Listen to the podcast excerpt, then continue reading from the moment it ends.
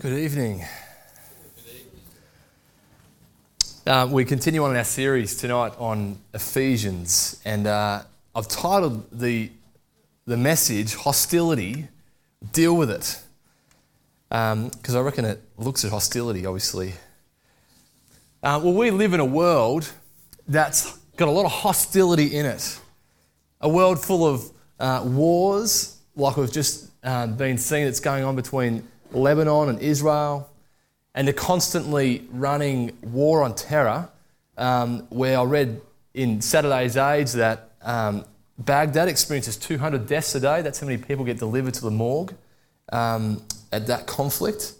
Um, we also see uh, hostility rearing its head um, you know, in our workplaces, uh, in our schools, in families, in friendships, in ourselves, and, and even in our church in churches.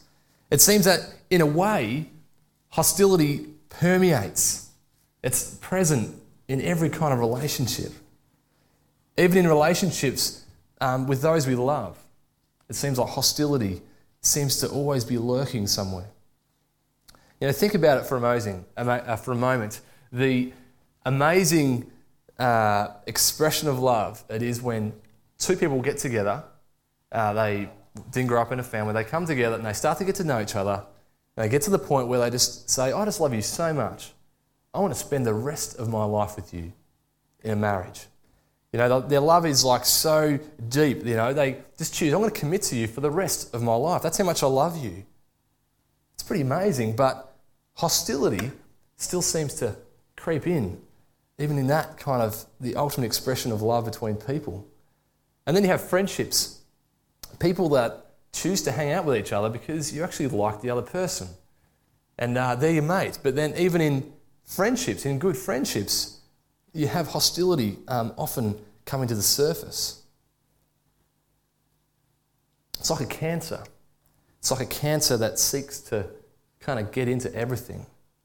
It's almost like it's got a mind of its own and it's seeking to tear people apart. Well, I think we know that the world has got a problem here. I think it's clear. I think it's very, very obvious if you look in the world. So, my question to us is do we care? We see our families being torn apart through hostility. We see friends being torn apart through hostility. We see ourselves struggling internally with hostility. See countries being ripped apart. Do we care? And I think the answer is yes, we do. But if we do care, if you care, let me ask you what's your strategy? What's your strategy for bringing about world peace? Now, at the grassroots level, on a personal level, are you doing anything about it? You know, can you even do anything about it? Are you dealing with uh, hostility in your own life? You know, the way you respond to people around you. Are you seeking others? Are you seeking to help others deal with hostility as well? The solution, the remedy, is not out of reach. If you've got your uh, Bibles, um, just ask you to grab them and turn to Ephesians chapter 2. It's a great thing to do to bring your Bibles uh, and to follow along um, as, we, as we preach here in the evenings.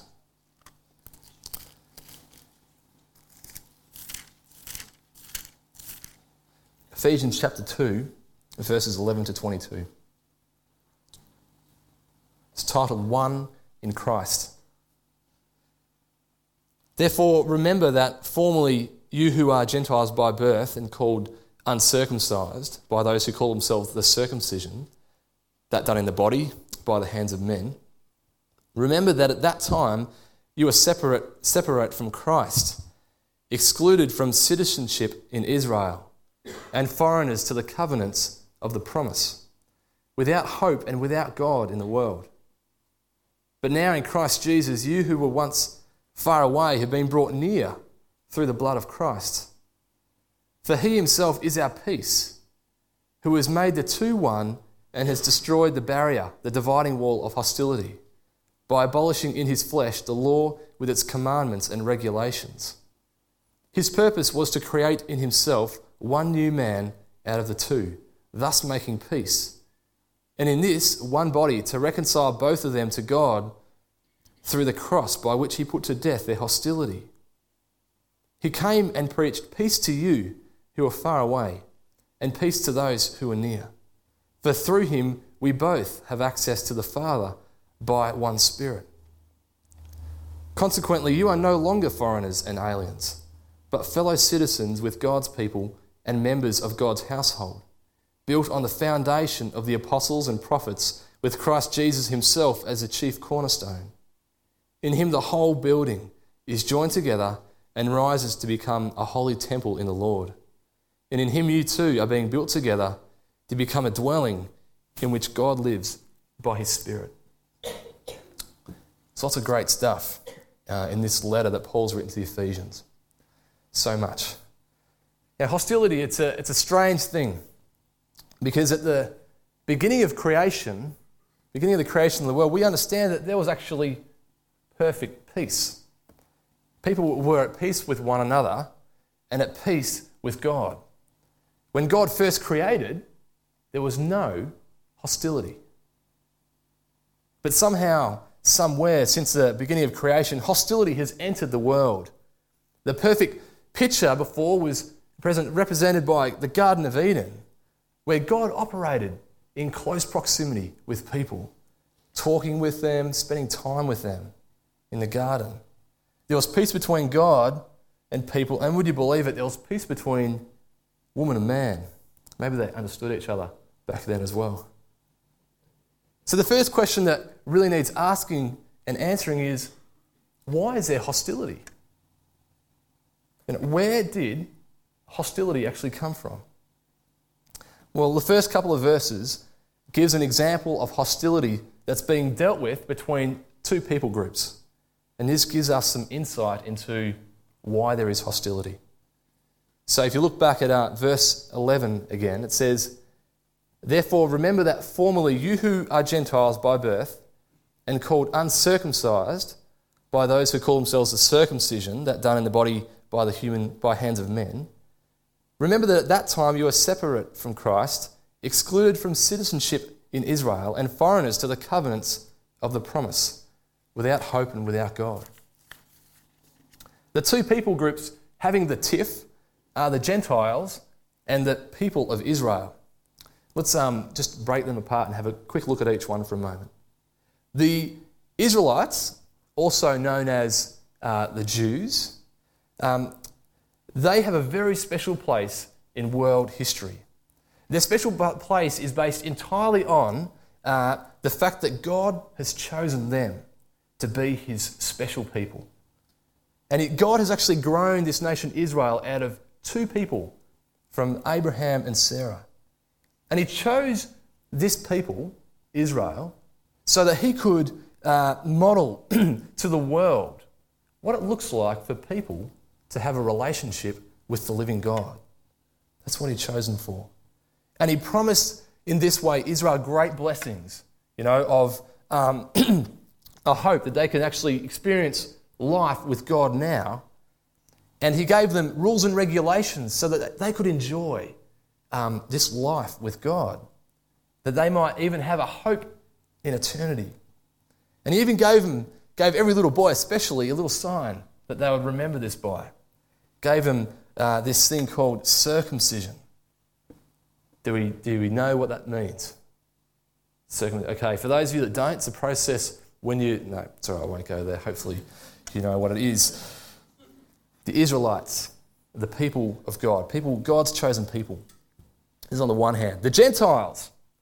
Gentiles, in short, was everybody else. Everybody else in the whole world.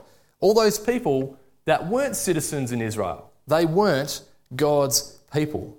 They were the Gentiles and they were called the uncircumcised. Every little boy was going, thanks very much for that one. So anyway, girls, you don't get it, obviously, but anyway. The Gentiles are not the people of God. And as verse 12 says, Gentiles were excluded from citizenship in Israel, foreigners to the covenants of the promise, without hope and without God in the world. And there was hostility between these two people groups because God had told his people, I don't want you to relate with the Gentiles. He said, You're my people, I don't want you to relate with these Gentiles. And he said, I want you to be holy. And the word holy is like, I want you to set yourself apart. I want you to be away from these people over here who are the Gentiles. Because the Gentiles, they love things that God didn't love. They love doing things that God didn't want them to do. Indulge in whatever pleasures you want, whatever uh, makes you feel good, you know, whatever it is, that's what they like doing. Where the Israelites, they were called to acknowledge God in all their ways. The Gentiles, 99.9% dominated by people who flat out ignored God, flat out rejected God and the way uh, He wanted people to live. So God obviously doesn't want His people to reject Him. So He says, I want you to be set apart. I don't want you to sin or reject me or ignore me like the Gentiles do. I don't want you to be influenced by them. Now, this call of God to stay away from the Gentiles is a key reason for the hostility. And it's sure it's developed over the years, and there's probably lots of human reasons why the hostility is between the Israelite and the Gentile. But in the beginning, the call to separate was from God to prevent Gentiles influencing uh, his holy people. Now, in this hostility, we have the hint to why there is hostility in the world. The reason God told his people to separate from the Gentile, Gentiles is not because he hates Gentiles. No, actually, he positively loves them.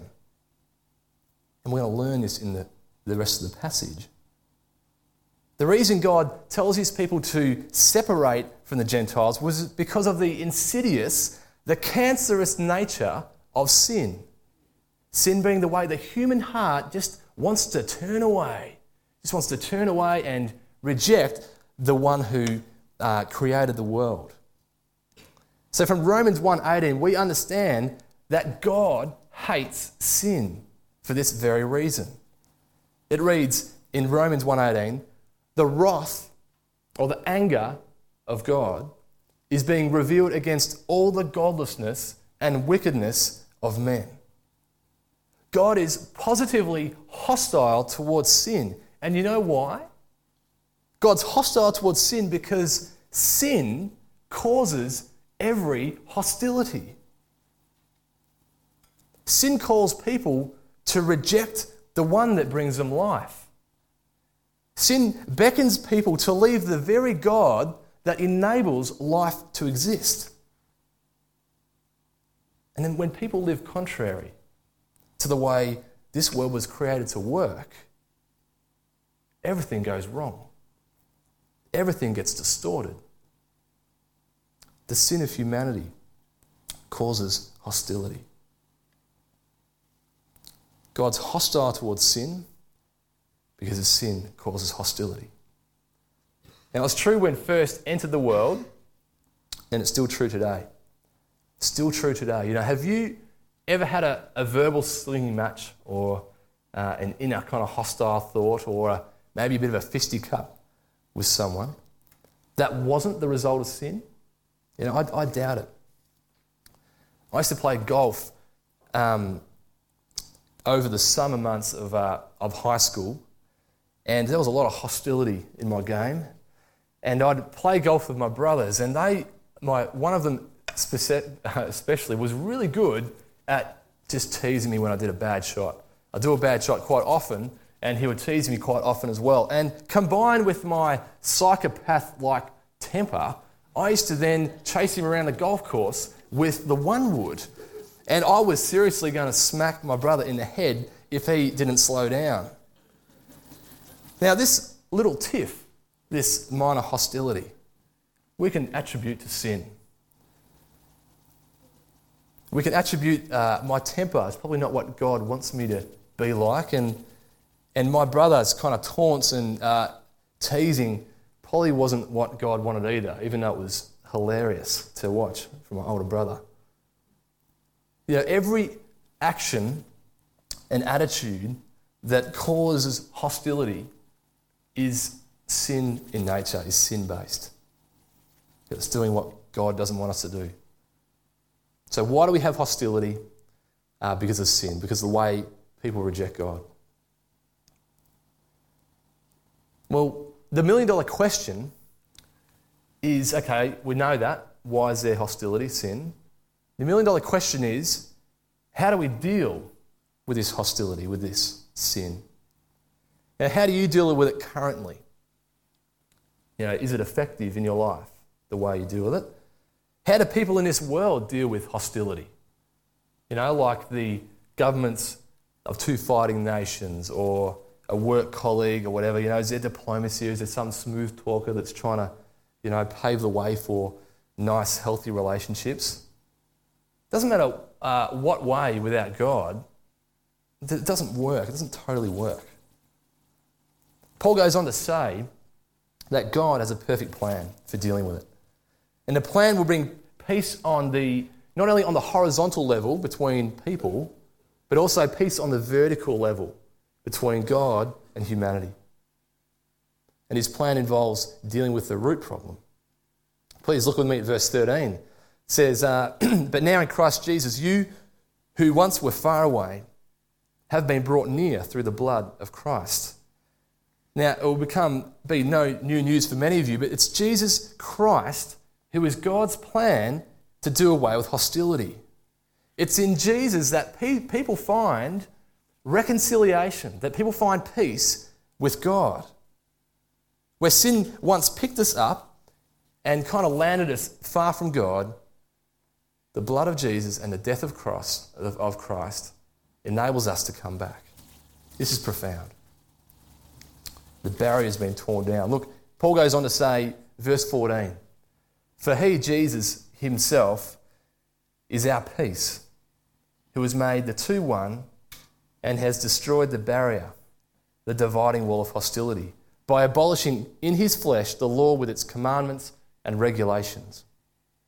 The death of Jesus has this amazing peace bringing, uniting ability.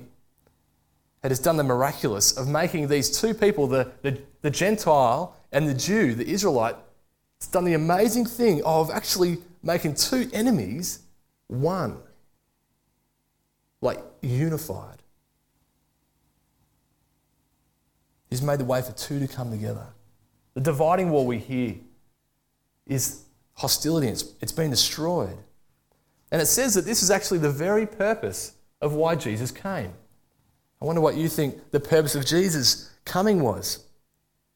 From verse 15 again, he says, His purpose, this is Jesus' purpose, was to create, was create in himself one new man out of the two thus making peace, and in this one body to reconcile both of them to God through the cross, by which he put to death their hostility.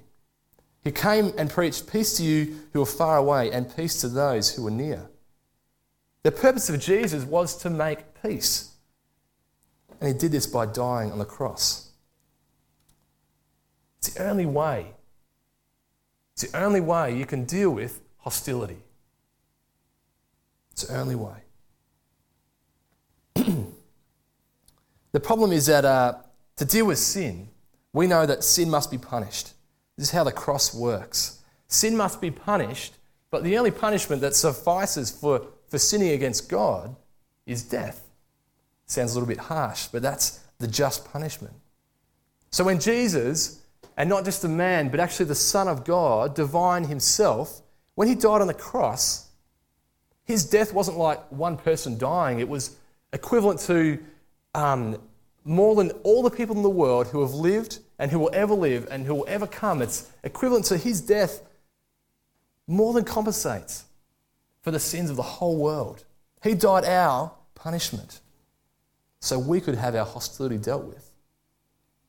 Now, this is amazing uh, that Jesus' death makes it possible. Jew and Gentile to come together, um, people, Gentiles to come together, and most profoundly, people can come together with God.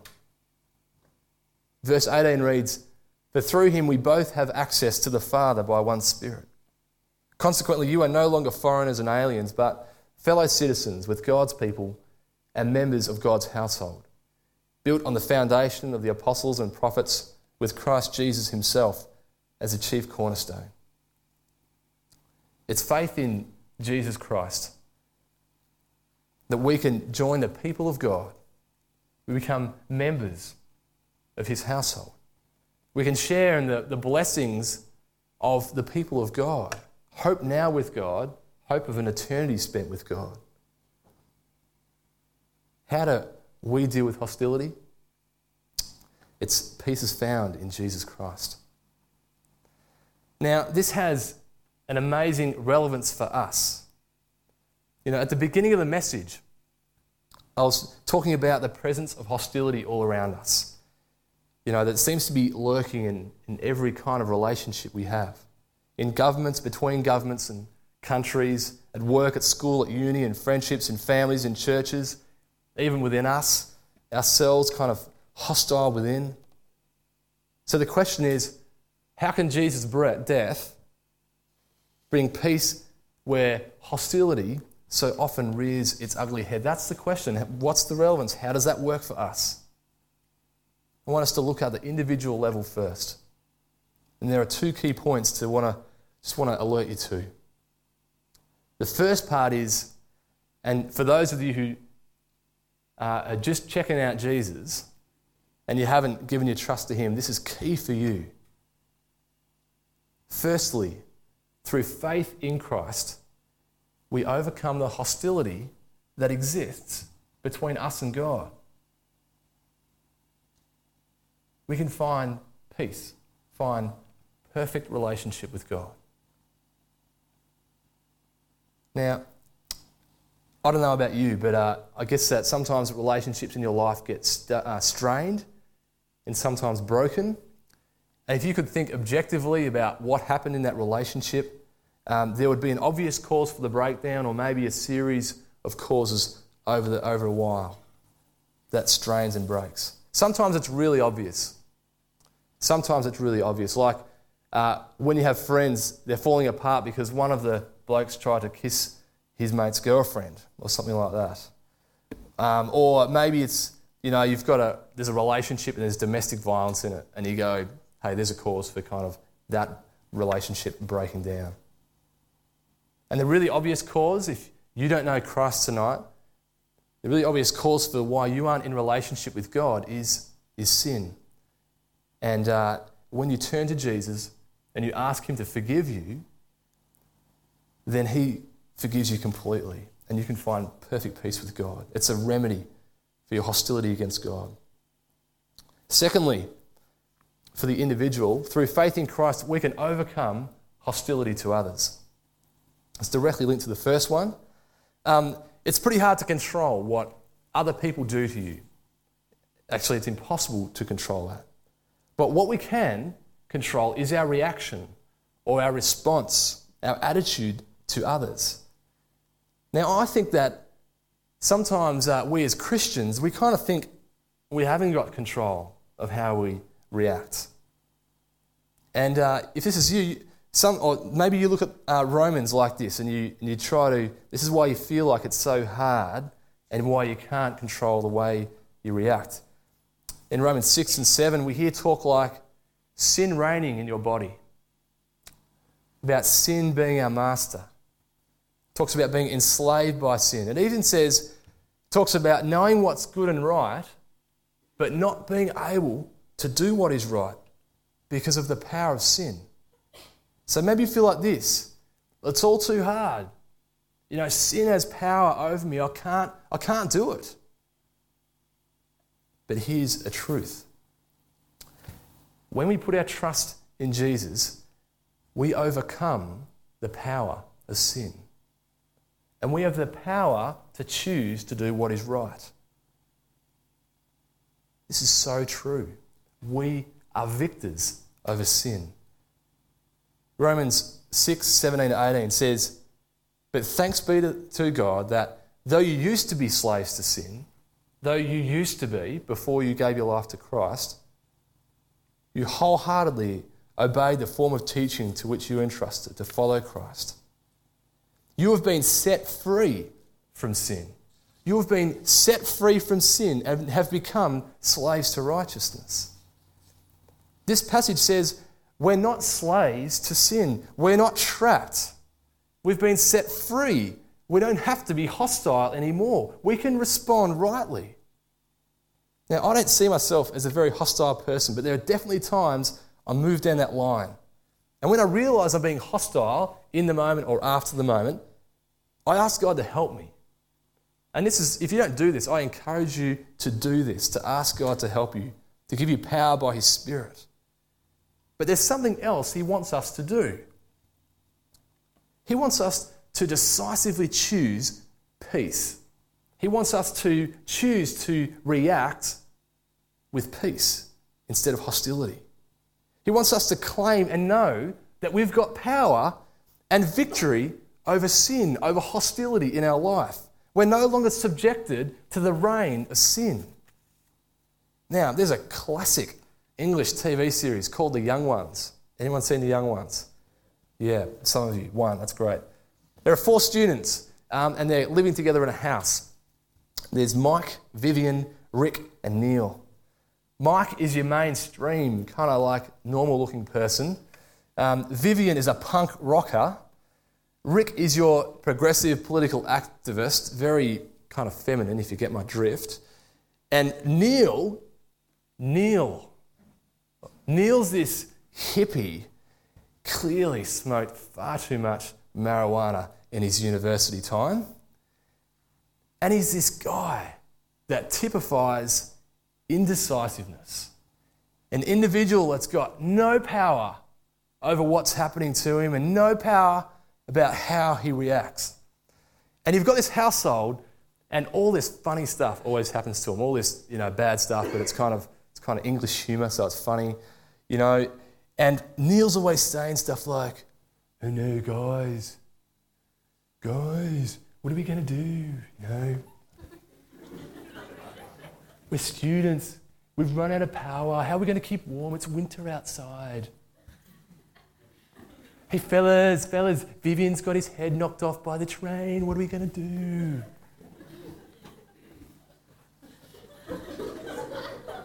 It's like he's powerless to act, can't do anything. It's like, guys, what are we going to do? As believers, we are not like Neil. oh no, guys, what are we going to do? Thinking hostile thoughts. What am I going to do, guys, fellas? We've got the power to overcome sin. We've got power through faith in Christ. I'm certainly not saying it's a piece of cake to be empowered by God's Spirit to choose the way of peace, but we need to grow in our ability to do it. We're set free to live for God, we're living in victory. And we need to know that and choose the way of peace. Know it, live it. Dealing with hostility, it starts with us. Individual level. Let's look at the bigger picture. How can we affect the wider hostility around us? The local community. You could probably, um, well, you'd find domestic violence happening in houses around this church, very close by. Um, verbal abusive relationships between parents and kids, uh, between kids, between mum and dad, um, hostility between people of different races. You know, we, we know our state, you know, there's probably hostil, hostility going on all around the place, our country, globally, in the world, Lebanon, in Baghdad all comes down to people not uh, people who need to overcome the power of sin. And God's chosen means, like I've already said, is Christ dying for them on the cross. I mean, hostility can be overcome. Hostility can be overcome at the local, the state, the country, the global level when individuals and complete people groups come to faith in Christ. In Christ, people can have peace with God and victory over hostility. It's what the world needs. When individuals come to faith, they can choose the way of peace. I mean, if you look at Paul, Paul's a guy who's uh, written, you know, lots of letters in the New Testament of the Bible. He's encouraging people to follow Christ. And he was a guy that was hostile towards God. He hated, oh, he thought he wasn't hostile towards God. He thought he was a, a good and devout Jew. But he was hostile towards this new faith and towards what God was doing. And then God converts him. This guy comes to faith in God, in Christ, and then he becomes this amazing advocate of peace in Christ. It's amazing. And every, any person who's ever read the Bible, a, letter from Paul, is being encouraged by a man who once was just this hostile force against the Gentiles, against Christian Gentiles, against Christians. Someone like that. Imagine helping someone like that come to know Christ and the effect that they have. Now, we won't have complete world peace until Jesus returns and brings it, but we can be world change agents today. This is not outside of our reach. We can bring peace to this world one person at a time. Now, I want to ask you what people do you associate with? At work or at home or uh, at school, university? What people do you associate with that don't know peace with God? That's the people that you start with, that you start praying for them and encourage them to think about this peace in Christ. This is Jesus' purpose. Uh, is it our purpose? The passage concludes, um, and here's a beautiful picture of what God is doing with this new people that He's making, with every person who comes, overcomes a hostility caused by sin.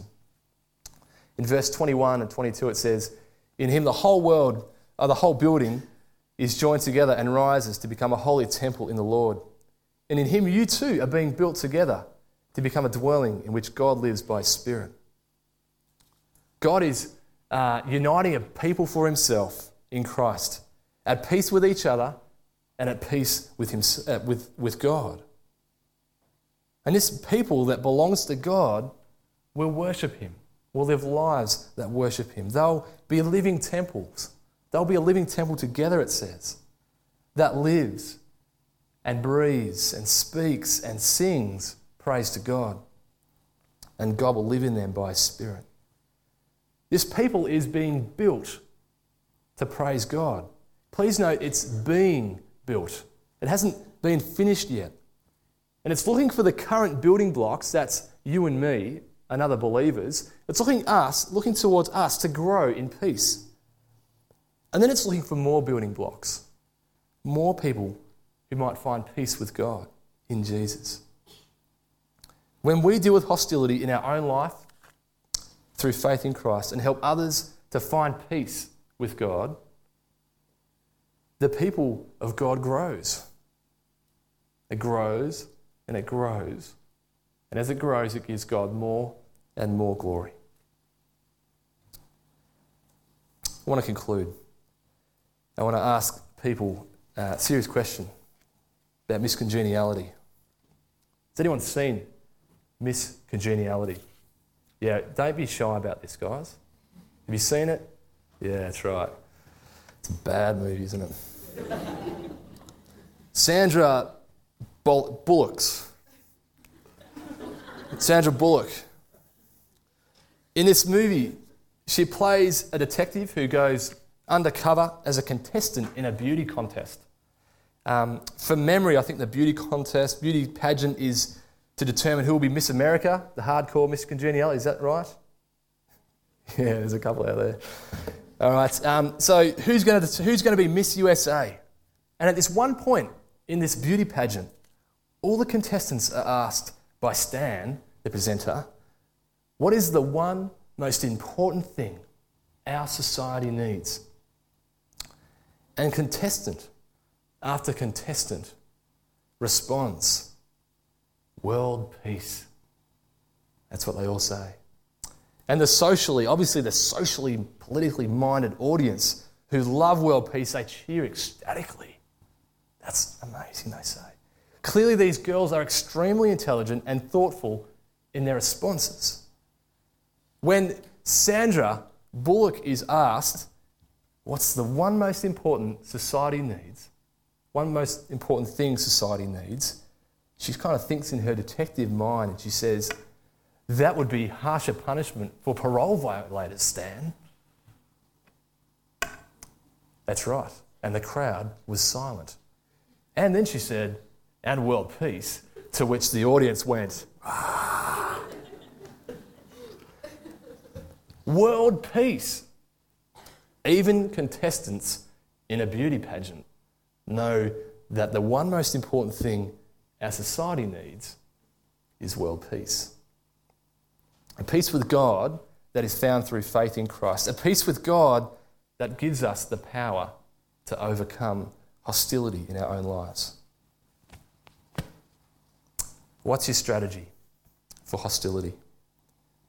You know, are you going to do anything about hostility in this world? Are you going to do anything about bringing peace to our world? Three things. Three things to remember for the coming week. Three things to remember when you eat your Weet-Bix or your Sultana bran or your toast or your coffee kicker or whatever it is when you start the day. Three things. Give your lives back to Christ and find peace with God. Give your lives back to Christ and find peace with God.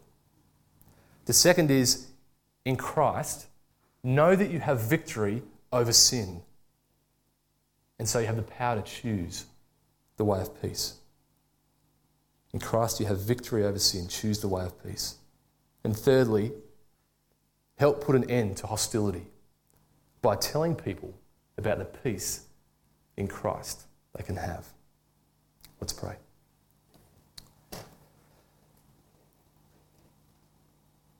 Father God, we uh, come before you and we just marvel at your plan to bring people back into relationship with you, to bring peace to a world full of hostility. We praise you, God, and we just ask, Father, that, uh, that you would bring peace in our lives, Lord. Lord, that tonight we give you our lives back again. We say, Have your way, Lord. We want to live for you, Jesus. We ask you to forgive us.